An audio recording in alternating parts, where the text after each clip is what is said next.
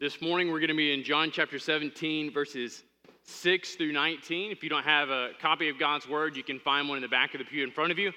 Uh, we'd love for you to take that home. If you're not familiar with how to use the Bible, uh, you can find a table of contents at the front of that. It's going to let you know where John is located. The big numbers are going to be chapters. The small numbers are going to be verses. So as we've made our way through the Gospel of John, we've come to John chapter seventeen. And what we see in John chapter seventeen is really something decidedly remarkable. Because in John chapter seventeen, we have an opportunity to see the, this dialogue that takes place from Jesus to God the Father. And so it's this, this tender moment where the Son is preparing himself to go to the cross. He's been preparing the disciples over the course of his ministry for him to leave, for him to be gone, and for them to carry on his ministry uh, in the absence of having Jesus there with them.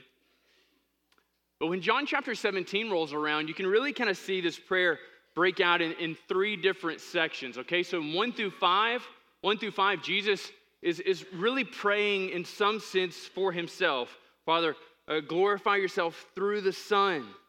Glorify yourself through the Son. Help me to faithfully walk out what you set before me.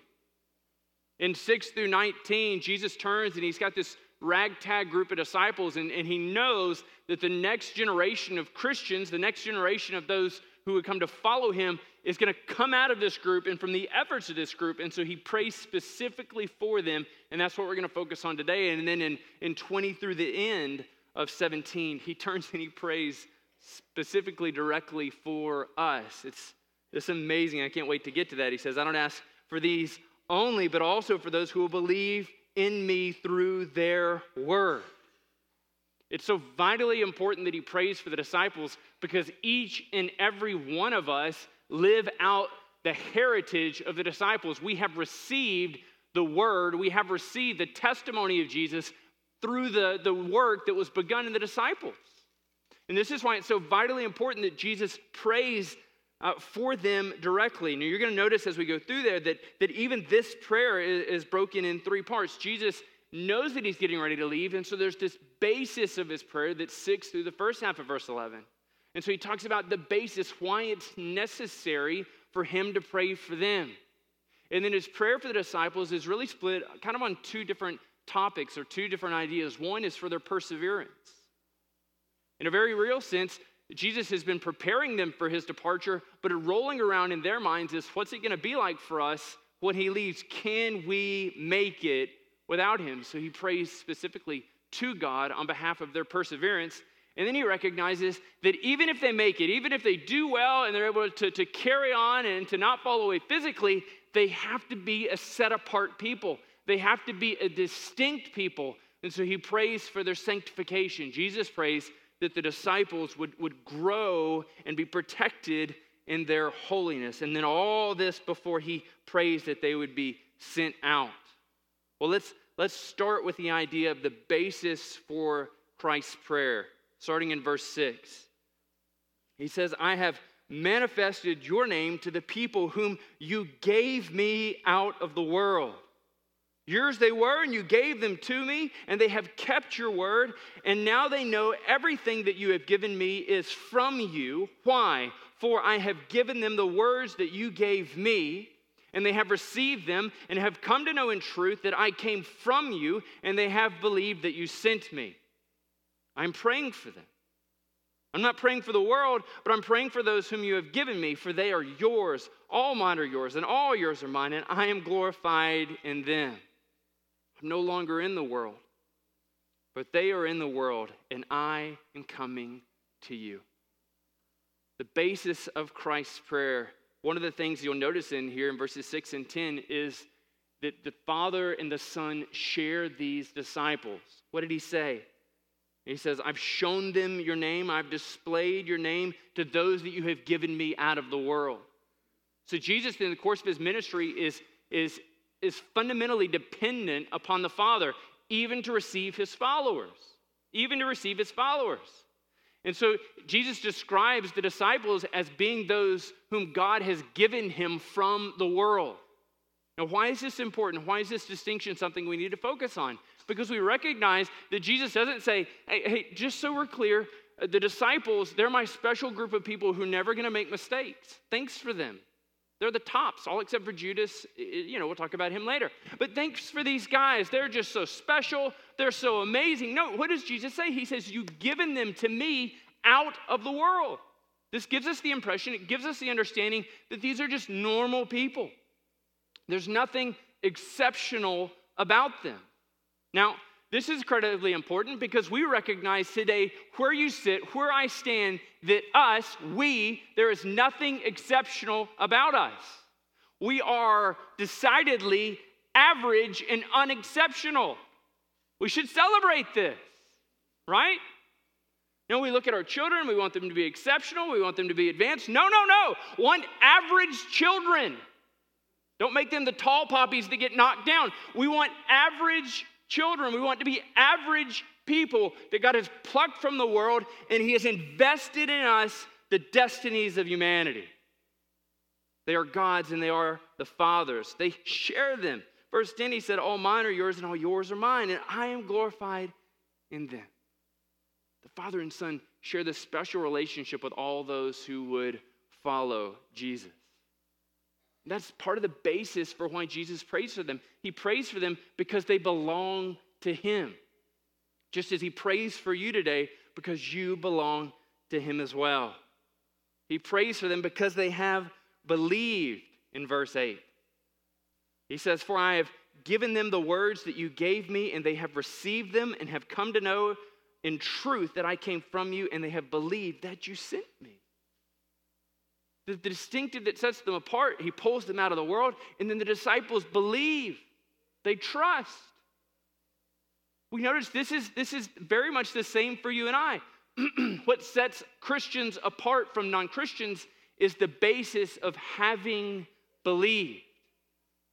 Of having believed. Think about the people that you come across, maybe people in your own family, maybe folks you know uh, from work, who what fundamentally separates the Christian from a person who doesn't follow Jesus is having believed in the Son. It's the basis of having believed and having trusted and then having moved forward in this trust that, satis- that satisfies the Father, because Christ's work is believed on as being effective and faithful and true for the Christian. The basis of his prayer is that they are God's, that they have believed, and that they are faithful. Verses six and ten, they are faithful. Look at the latter part of verse six. He says, look, we share them. You gave them to me.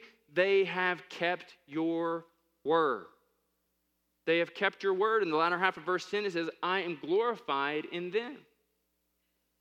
See, it's not just that they've believed and they said, look, notionally, we understand these things to be true. We're so glad that you set apart and you firmly established our eternity. Now let's just get back to some fishing. Now let's, you know, Matthew would say, let's just get back to some tax collecting. But on the basis of them having received the word, the word has changed their hearts, and they are living decidedly different lives. They're living decidedly different lives. And so Jesus says, look, because they are showing forth in fruit that they are followers of you, because they are showing forth in fruit, in earnest, that they are followers of me, I pray for them. One of the marks for you and I is not just that we believe. As if we were to submit you in, in some type of membership examination and say, John, let me ask you a question. Do you believe? And John says, yes. Harry, do you believe? Harry says, yes. Laura, do you believe? Laura says, yes.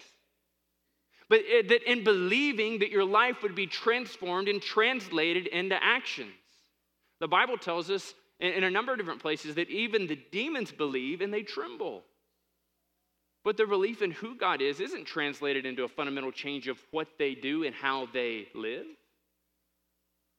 They come to this notional understanding, and I would say that today we exist and we live within a culture of people who notionally know. They kind of get the idea of who Jesus is. They kind of get the idea that there's a certain thing that's special or intrinsically good about him, and they shouldn't say bad things about him. They should come to church on Mother's Day. They should come to church on Christmas. They should come to church on Easter. Or maybe they don't, because that's just when everybody else shows up. That's an odd metric. But that knowing that we'd believe, and then believing we'd be faithful. But the last reason, the reason Jesus gives for praying for these is quite simply because he is leaving them. He says, I'm no longer in the world, but they're in the world, and I'm coming to you. You and I don't live within an existence, within a reality where we show up to work on Monday morning and Jesus is sharing the cubicle beside us. He's like, what'd you bring for lunch today? We're like, didn't, didn't have time. He's like, it's okay, I've got some sardines and some, some crackers and I'm gonna feed the whole deal. You're like, Jesus, you did that yesterday. Do you have any pizza? Do you have any pizza, Jesus? Do you have any hamburgers in there? This is a Greenville, Texas audience. We're tired of sardines and crackers. What else do you have? That's right. And so it's this understanding that, that Jesus doesn't exist bodily for us, and so he recognizes that there's, there's an advantage in some sense, or at least that the disciples are accustomed to his bodily presence in their lives. Peter says something that's not quite right, and Jesus says, get, get thee behind me, Satan. Satan's like, I'm so glad you were here to tell me that. And so we recognize that, that they have existed and lived in a fashion of having Jesus bodily present before them. And he knows that in their departure, even though it is better for them that the Spirit take residence inside them, that it is different. And on the basis of his departure, it is necessary that he pray.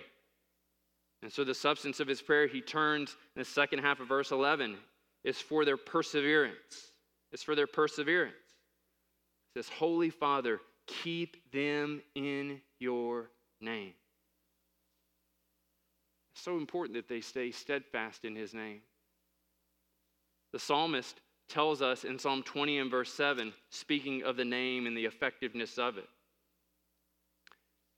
He says, some trust in chariots, some in horses, but we trust in the name of our Lord God. So he's not giving them some specific name as if they're searching through the text saying, now what did he say his name was again? And how did he say his name would be? But he's saying in essence that in knowing his name, you're trusting in his characteristics, you're trusting in his abilities, you're resting and trusting in his power. And so his prayer for the disciples, and by extension, his prayer for us, is that we would be kept safe in his name. This is his prayer for you on Monday. This is his prayer for you on Thursday when you rush to the hospital. This is his prayer for you on Friday morning when you wake up and your spouse has left you. This is his prayer for you when your children make bad decisions. This is his prayer for you when your secret sin is exposed, that you would be tethered to his name. That you would be kept fast, holding to his name. This is his prayer for them. This is his prayer for us. He says, in holding fast to his name, that they would be one even as we are one. Unity is such a catchphrase, right? It's such a novel idea that we can be unified. And so we find that, I mean, let's be unified for the school district. Let's be uh, unified for, you know, whatever it is, it, it, being Republicans. Let's be unified in being Democrats. Let's be unified as being independents, which is a strange concept. Let's be unified for all these various things. And, and, and we can try that. Let's be unified as Baptists. Let's be unified as Protestants.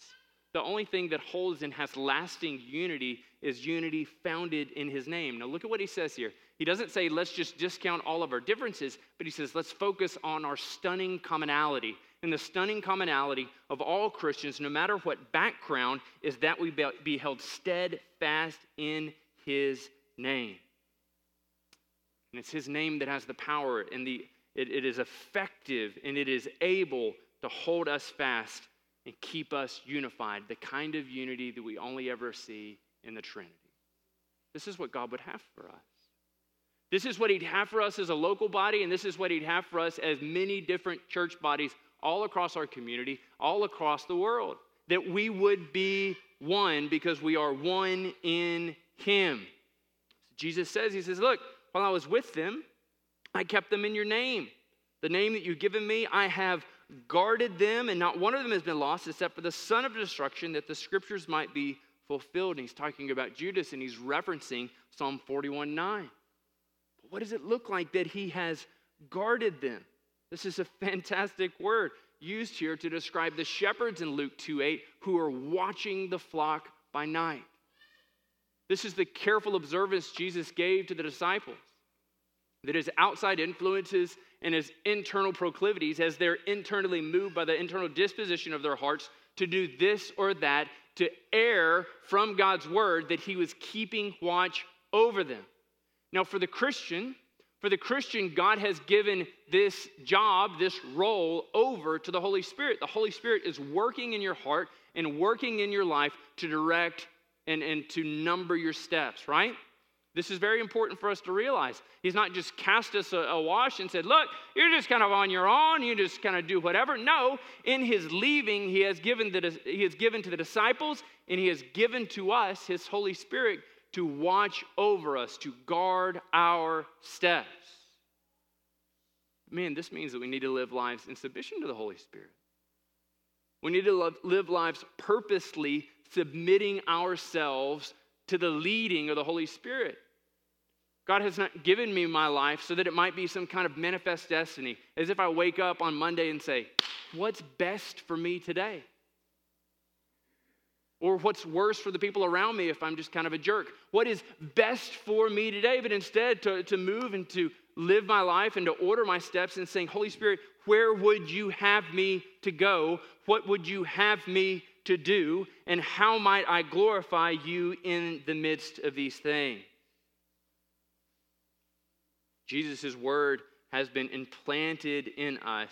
It has been given over to us, so that we might grow closer to the Father. We might be preserved. And his prayer for them and his prayer for us is that we would be made holy in verses thirteen through seventeen. He says, but now I'm coming to you, and these things I speak in the world, that they may have my joy fulfilled in themselves.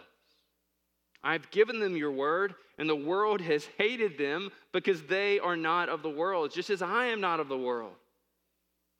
Notice the distinctive which causes the world to hate Christians is having received and lived in the word. I feel like we talk about this a number of times, but some of us are hated quite simply because you're a terrible person who happens to come to church on Sundays. No one likes you because you are, you're just unpleasant. You, you just are. My fear is that is in the midst of your unpleasantness, someone would find out that this is where you go to church, and they would base their discussion, their understanding of what Christians are, on how you live your life. And so my word to you, my encouragement to you, it would be stronger if it wasn't Family Sunday. So let me just say this. Please stop being unpleasant. Man, if you're a Christian, live like it. If you're not a Christian, this is a wholly separate conversation. But if you are a Christian, if you claim to know Jesus, then it's, it's probably a good idea that you live like it.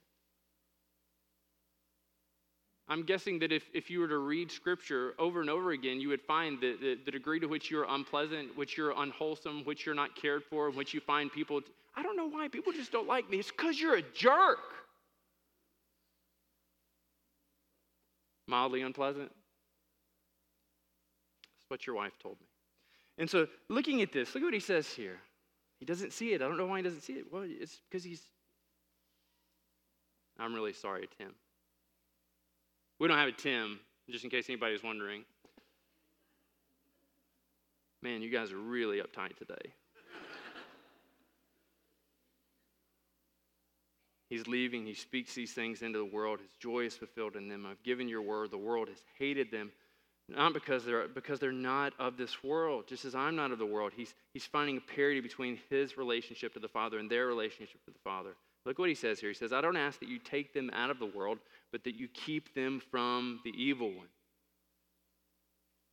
Jesus' prayer for Christians isn't that we would isolate ourselves. Jesus' prayer for Christians is not that we would cordon off our lives. In fact, his prayer to the Father isn't that the Father would remove them from this world. It's not. When we continually find ways of separating ourselves, when we continue to find ways to cordon ourselves off so that we might be kept safe, we reduce our ability to be impactful into this world. God has left us here to be salt and light. Salt is only ever effective when it comes into contact with something. It's only ever effective when it comes into close contact with something. And he, so he asked the Father, look, I don't ask that you pull them out of the world, but in the midst of their presence being in the world, being effective in the world, that you keep them safe from the evil one. He's talking about Satan. And Peter writes about Satan in First Peter five eight, and he says, be sober-minded, be watchful. Why? Your adversary, the devil, prowls around like a lion, a roaring lion, seeking someone to devour. Jesus knows that the, the proclivity, that the desire, that the intensity, that the sole job of Satan is to run you off the rails, keep lost people from coming to know Jesus, and to completely lead you to scuttle your life. So his prayer for the disciples is, is, is this prayer to God. God, keep them steadfast. Help them to be holy. Verse seventeen, sanctify them in the truth. Your word is true. That our time spent week in and week out, day in and day out, studying God's word would have this revolutionary change in us, that we would be sanctified, that you would be made holy, that you would be set apart, that your life would be distinctly different than before you came to know Jesus. This is his prayer for them, because he knows in calling them to be set apart and calling them to be made holy, God's work in their lives, that they could then stand the possibility, the chance, the, the, the, the, the opportunity to fundamentally change those they come into contact with. They need to be made holy, and they need to be made holy in the truth. Now, Jesus has already mentioned the truth and how the truth works to set us free. And knowing him who has described himself in John fourteen and six, he said, I am the way, the truth, and the life. No one comes to the Father except through me. So even in the loss of Jesus' phys- physical bodily presence before them, still they have the possibility of being made holy, resting and remaining in him, resting and remaining in Jesus. They need to be preserved. They need to be made holy. They need to be sent out. Wouldn't it have been this great prayer in some sense if Jesus had gathered the disciples around, he gathered all of his followers around and said, look here, this is what it's going to be like for you. I'm going to, I'm going to, I'm going to talk to Dad. We're going to get these things all set up, that, that you guys are kind of in the world, but, but you're not among them. You're not among, not among the world. And so I'm going to pray for you that you be kept safe. I'm going to pray for you that you be made holy. And they're all like, this is pretty great. I can do this. I can live here. We can have this little friend group. We, we were looking for another one of our number. Judas isn't a part of the group anymore, and we like even numbers. But, but we can do this. We can be a part of this group, and we can look internally, and we can care for each other. Could y'all do this? We'll move to the next section. Could y'all do this? There you go. Woo. But that's not what he's done. That would be so simple in some sense. It would be so simple in some sense if he just said, look, I want you to be at home and be unified with other Christians. I want you to be preserved for them. I want you to be sanctified alongside them. But he comes to all of these things, all this preparatory work that he's given them, and then to this group that he's asked to be preserved, to this group that he's asked to be sanctified, he says, as you sent me into the world, so I've sent them into the world. God's prayer wasn't for our preservation together, but that so that being preserved, so that being made holy, we might be ready to be sent out. This is his prayer for them. This is his prayer for us. Being made ready. Being able to stand firm. Being made ready. Being set apart. Being made different. Being made holy. Over the course of your life, in your adherence to God's word, in the movement of his spirit in your inner, innermost parts, that you be ready to be sent out. And he likens it to the way that Christ is sent out. He sent out sacrificially. He sent out humbly. He sent out willing to be used by the Father, willing to be broken. There is no safety net in the Christian life. There's no safe way to live your life as a Christian. There's only faithfulness. There's only obedience. And so he has sent them out, and so too we are sent out. Jesus finishes in verse nineteen. He says, and for their sake, for the sake of those I've sent out, for the sake of those I'm praying that they be made holy, For the sake of those who I'm praying would persevere, for their sake, I consecrate myself. Consecrate myself, that they may also be sanctified in truth. Jesus takes there a word which means to be made holy, to be set apart, to be set aside, to be separated. You can read it in the Old Testament where he talks about Aaron. He's been consecrated for a task. Moses has been consecrated for a task. Jeremiah has been consecrated for a task. And the Son of Man, Jesus Christ, is set apart unto obedience of the Father. Jesus wants us to understand, uh, understand this. So in John ten seventeen, he says, "For this reason the Father loves me, because I lay down my life that I may take it up again. No one takes it from me, but I lay it down of my own accord, and I have the authority to lay it down and to take it up again. This charge I received from my Father." But Jesus says here to the Father in the midst of his prayer, as I'm headed to the cross, I'm ready to die. I'm ready to submit myself to the will of the Father so that they may be made holy. But Jesus purposes himself on the cross and walks in that direction. He has in mind the sanctification, the redemption, the salvation of everyone who would come to know him. He has in mind your name.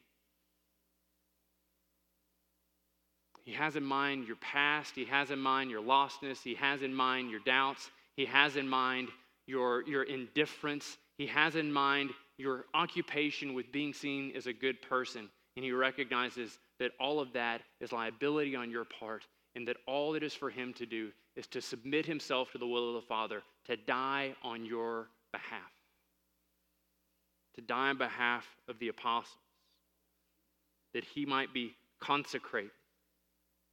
The author of Hebrews speaks of this, this same occurrence here of laying down his life in Hebrews chapter ten, verses eleven through fourteen.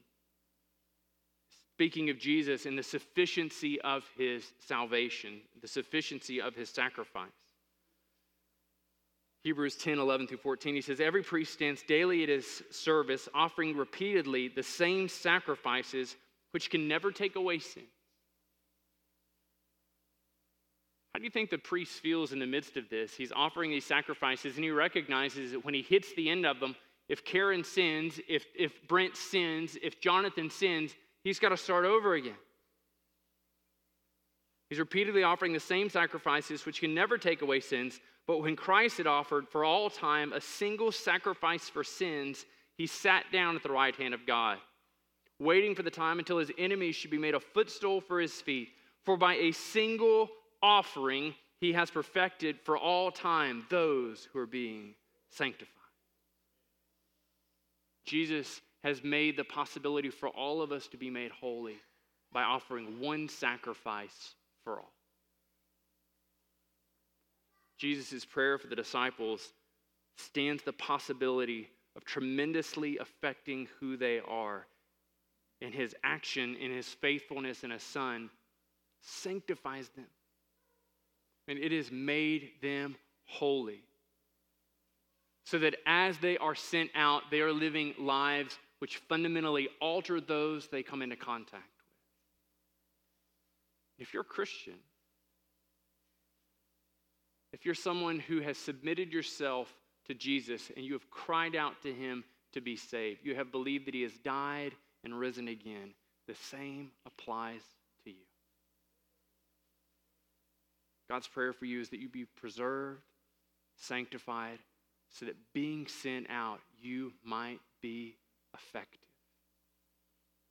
As we prepare to take the Lord's Supper, we remember the sacrifice of Jesus, and we are reminded that he's coming again. And as he comes again, and we don't know the hour, we don't know the minute, but as he comes again, every one of us will give an account to how we live this life. Every one of us has an opportunity to be faithful to the gospel and to respond to the gospel. Let me pray for us and pray that God would help us to be a people found faithful, to be a people found responsive. Let us pray. Father, we are thankful for your goodness to us, for an opportunity to respond to you. here as we take the Lord's Supper together. Father, I pray for those who've come into this place, God, not ready to take of the supper. God, that, that you have made them ready. That even as we move through this, Father, that you would show them of your great love for them, of how you have given yourself in the Son for their redemption, for their salvation. Father, and we pray for those who have yet to submit themselves to you. God, that they would seek out one of our members, one of our pastors, and ask them, what must I do to be saved? So God, would you guide us in this time? Would you be honored and glorified as we worship you in taking the supper together? In Christ's name, amen.